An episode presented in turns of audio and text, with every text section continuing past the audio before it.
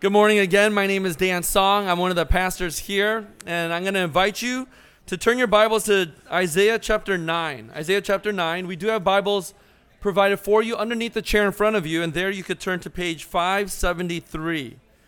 573 of the church Bibles, or you could also follow along on the screen. We're just looking at two short verses uh, over this entire Advent season for the next four weeks.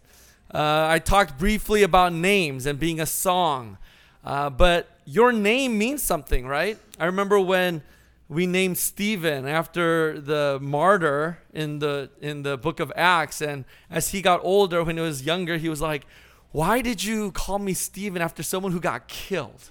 Right? We take on sort of the identity of those that we were named for, or the meaning behind it. Well, over the next four weeks, today and the next three weeks leading up to our Christmas Eve service, we're going to look at these four names that were attributed to this coming Messiah, ultimately in Jesus. And today's is Wonderful Counselor. And you might be familiar with this, whether you grew up in the church or not, through Handel's Messiah, which beautifully plays this, this, uh, these verses. And so let's read this together. So give give attention to God's word as we read Isaiah chapter 9 verses 6 and 7. For to us a child is born, to us a son is given, and the government shall be upon his shoulder, and his name shall be called Wonderful Counselor, Mighty God, Everlasting Father, Prince of Peace. Of the increase of his government and of peace there will be no end on the throne of David and over his kingdom to establish it and to uphold it with justice and with righteousness from this time forth and forevermore. The zeal of the Lord of hosts will do this. This is the word of the Lord. Pray with me. Our Heavenly Father, we come before you this morning and we give you thanks for in this season of waiting, Lord, we ultimately are now waiting for your second coming in the midst of the darkness, in the midst of the hardship and the sufferings of life. Lord, we wait eagerly as the people of God did in the Old Testament. And so we ask that you would also stir our hearts, that in the midst of waiting, albeit so hard and difficult, Lord, help us to wait with courage and with strength and with patience. We pray all of these things in Jesus' name. Amen. Every year during Advent, I love to read a few different books and devotionals. And one of them is this book called Advent Begins in the Dark. And it's written uh, by Fleming Rutledge. And it's not a, a book that she kind of writes, but it's all of her different homilies that she had writ or she had given for the Advent season. And one of the things that she does in her first homily in her devotional is she talks about how there's these questions, Advent questions, that we all ask. Let me read just a portion of that for you this morning.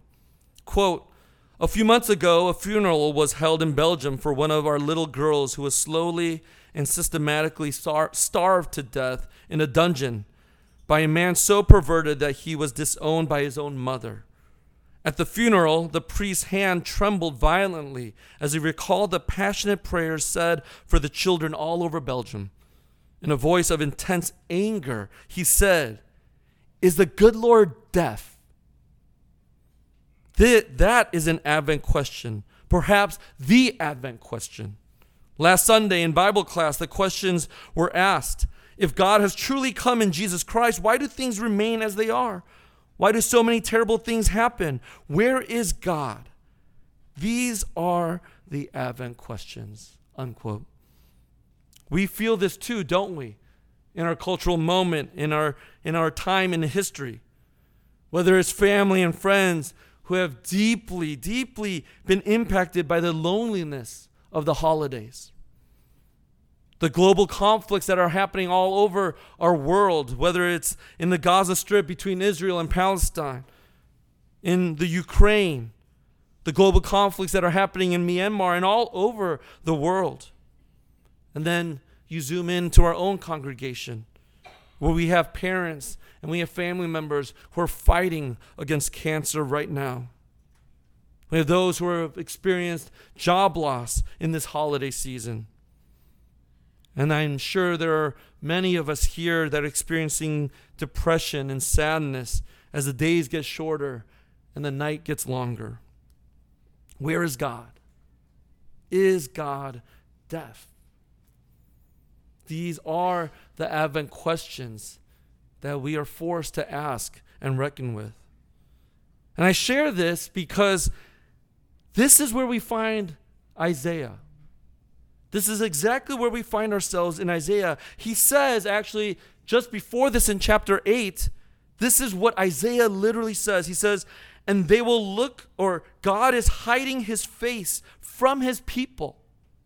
Do you ever feel like that? Especially in this season where we're supposed to be happy and joyous, and there's supposed to be so many parties and festivals and festivities. Do you feel like God is hiding his face from you? And in this book, in chapter 8, right before we enter into chapter 9, it's all gloom and despair and anguish. Let me just read you the last verses of chapter 22 or chapter 8 in verse 22. And they will look to the earth, but behold, distress and darkness, the gloom of anguish, and they will be thrust into thick darkness. But everything changes starting in chapter 9. In chapter 9, from chapter 22 to verse 1, this prophecy that was given 700 years before Jesus is born bursts forth with hope. From that thick darkness, all of a sudden you begin to see dawn. You begin to see the rising of the sun.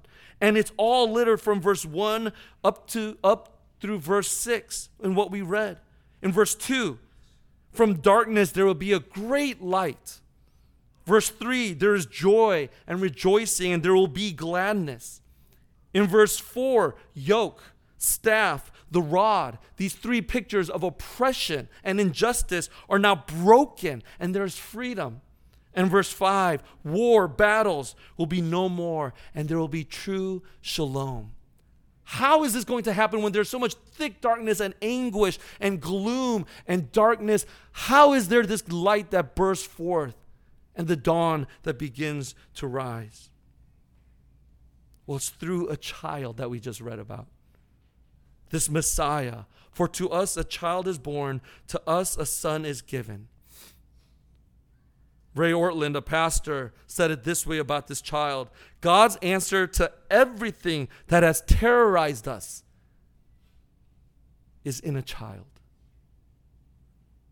And that's what Isaiah prophesies. In the midst of the darkness and gloom, there's a light, there's freedom, there's joy, there's gladness, there's hope through a child.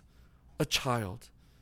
And we are given four names for him. And this is very, very customary for kings.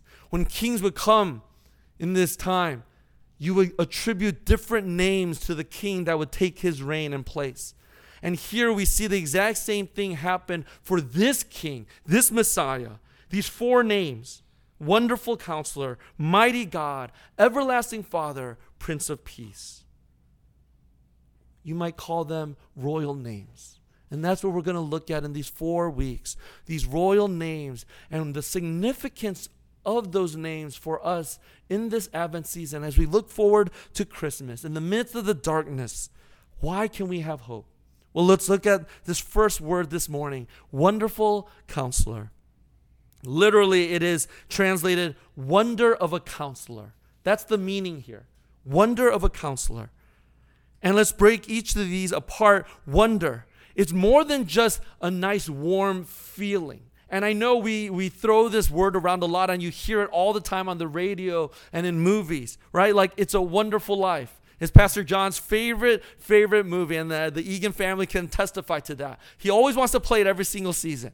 It's a wonderful life. Or the song that we always hear on the radio, right? It's the most wonderful time of the year. Uh, some of you will sing that this upcoming Friday. But we like to throw that word around because it gives us the warm fuzzies. And of course, it is wonderful. But when the Bible used it, it was so much more powerful. This word wonder wasn't just a feeling and give you and gave you warm fuzzies, but it meant literally supernatural. Supernatural. The 80 times wonder is used in the Bible, it described God and his mighty supernatural works. That's what we're talking about when we use this word wonder. And then when you come to counselor, what it meant is it meant to give instruction, wisdom, guidance as a person of authority. So it doesn't just mean when you think about wonderful counselor, what we might think of as a, your therapist or your counselor that you go see every week or every other week or every month. It was so much more powerful here. It wasn't just a cabinet member to the president, it wasn't just a, an aide to a king. Rather, when we put these two words together, wonderful counselor, what it meant was that this child was exalted as the source of all wisdom. He wasn't just the best of the counselors or aides or cabinet members, he was the ultimate source of wisdom. It began with him and it ends with this child who is the wonderful counselor.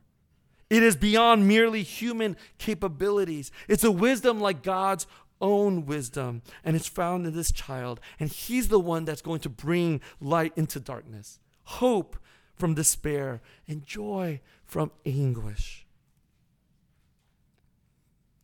So, how do we see it fulfilled in the New Testament? Well, a lot of times when you think of counseling, right? It's the words that someone gives you to be able to, to guide you in life.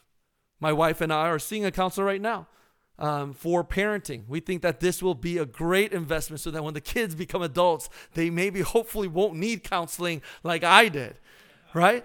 And so we're seeing a counselor, but we're taking her words and we're trying to apply it in our lives. But the fulfillment of this wonderful counselor isn't just in mere words. This wonderful counselor becomes a person.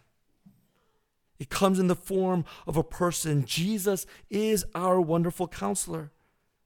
He becomes a fulfillment of this title. He is, as Isaiah says, a child who was born. He is a real person, a real human being, and yet more, right? He was supernaturally born into this world and conceived by the Virgin Mary. He was filled with the Holy Spirit. When he merely spoke a word, the storms calmed down. With his mere words, he healed the sick and he gave sight to the blind, and the dead were raised. Were raised. He is wonderful, not just in the sense of this attraction or special or being inspiring. He's wonderful not simply because he evokes a sense of wonder, but he himself is the great wonder. He is exalted. He's sovereign. He's supernatural. He is this baby born, this child given, and he's born to us in the midst of the darkness of our world. And you see that as the gospel begins to unfold in Luke 2, the child grew and became strong, and he began to be filled with what? Wisdom. In Matthew 13, when he comes back home to where he was born and coming to his hometown, he taught them in their synagogue so that they were astonished. And guess what they said? Where did this man get this wisdom and these mighty works? As we go into the letters by Paul, Colossians 2 describes Christ this way, in which in whom all wisdom all the treasures of wisdom and knowledge are hidden in Christ. And Paul talks about what wisdom looks like, and he says, So you are in Christ Jesus, who became to us wisdom from God, righteousness and sanctification and redemption. The wonderful counselor is in Christ. And then in Revelation, what do the people do? They fall on their faces and before the throne and they worship God, saying, Amen, blessing and glory and wisdom and thanksgiving and honor and power and might be to our God forever and ever. Amen. Jesus becomes the ultimate fulfillment of this wonderful wisdom, counselor. Charles Spurgeon, in his sermon on this verse or on these words, said this about the fulfillment of Jesus. He says, It was by a counselor that this world was ruined. He's taking us back to Genesis 3. Did not Satan mask himself in the serpent and counsel the woman with exceeding craftiness that she should take unto herself of the fruit of the tree of the knowledge of good and evil in the hope that thereby she would be as God? Was it not that evil counsel which provoked our mother to rebel against our her maker? And did it not, as the effect of sin, bring death into this world with all its train of woe? Ah, beloved, it would be that the world should have a counselor to restore it if it had a counselor to destroy it. Wonderful was that Christ who came forward to attempt the work and who, in the plenitude of his wisdom, has certainly accomplished it to his own honor and glory and to our comfort and to our safety. You see, Jesus becomes the fulfillment of everything that was wrong and broken, and he offers us life and restoration, hope, peace, and light. He is our wonderful counselor. So, what does that mean for us in this season of Advent? Two brief things for us and why this matters. It matters so much for us. First, counsel. Where do we find this wonderful counsel for us? It's in the Word of God. Yes, the Word of God became flesh, and He has given us Himself through the Word of God. And listen, we go including myself, we go to so many places for counsel, don't we? It could be books, it could be podcasts, it could be YouTube channels. Yes, I'm looking at you, teenagers and millennials, right? It could be music and the artists that we listen to. It could be political pundits. We go to so many places, and, and even we go to great theolo- theological books written by great Christian authors. But what we have to see here is that there is an importance, if this is true, that we need to begin to see everything first through the Word of God that counsels us, that gives us the joy from our anguish, that gives us light in the midst of the darkness, so that as we are filled and overwhelmed with the counsel of God in His Word, then that Word gives us the ability to be able to see through that lens of everything else we gravitate towards. All the information we listen to is now seen through the lens of the counsel of God in His Word. Do we do that? When I was a college uh, college director at WashU, one of these students who was not a Christian that I would meet with regularly always said, not always, but he would say this. He would say, you guys truly don't believe the word of God is the word of God. Like you believe that that's God speaking to you? And I would always say yes. Yes, this is the word of God. And he says, I just don't buy it because when I see all you Christians, if if this was God's literal word to you, wouldn't you be memorizing it? Wouldn't you be reading it? Wouldn't you be studying it and meditating on it day and night? And that was humbling, right? Do we believe this is the word of God and good for us? That counsels us and gives us all that we need. Do we believe that? This is the counsel for everything that we need. But secondly, candor. Candor. Honesty. You see, when I go see my counselor, I have to be honest, right? Counseling does not work if you're not honest with your counselor about your brokenness or the needs that you have. If I refrain and hold back the things that I need to share, I will never get the restoration and the healing that I require because I'm holding things back. And I think we do that with the Lord. Now, it's hard. There's shame, there's hiding that happens. But for true for the counselor, the wonderful counselor, to actually restore us and heal us, we need to be honest. We need to be honest about our brokenness. We need to be honest about who we are and come to Him, recognizing our inadequacies and our weaknesses. And when we do that, that is when not only does He meet you in the things that you desire repair from, but He actually restores you with the greatest need, which is forgiveness from your sin and life forevermore. And that's what He's come to do. We can be honest because even when the worst is known, what? Love is still offered to you. He knows us inside and out. And whether you break a light bulb or you do something great, his love for you is still the same. He delights in you, he loves you. There's nothing that can ever, ever change that. I know that's so hard to believe, but that's the confidence we have to be able to come to Him with honest, honest thoughts and conversations. We can be honest with Him because His He offers us His perfect love. Jesus is our wonderful counselor. He forgives us, He renews us, He heals us. He doesn't just come to give us great advice, right? He's not just a therapist to give you a nicer life, but He wants to give you full and complete shalom in your life. Even when the circumstances don't change, He offers you Himself for us. That's what He did on the cross. He took on, through his perfect wisdom and counsel, he took on all of our sin, all of our mess, all of our shame, and all of the things that we condemn ourselves with, all our hatred for ourselves. He took that on, and guess what he gave us? He gave us his perfect righteousness, his perfect obedience, so that when the Father looks on you this morning, he delights in you.